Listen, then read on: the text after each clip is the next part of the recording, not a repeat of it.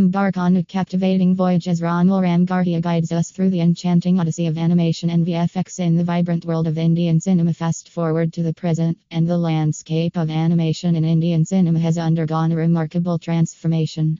In the words of Romil Ramgarhia, XQ of BARC India, the utilization of animation has expanded beyond educational and short films to mainstream commercial cinema, creating a potent blend of entertainment and artistic expression. The recent advertisement featuring Ayushmann Khurrana in a mattress ad, where he is portrayed as a child using AI, signifies the industry's adventurous embrace of new technology, a move that resonates positively with the audience.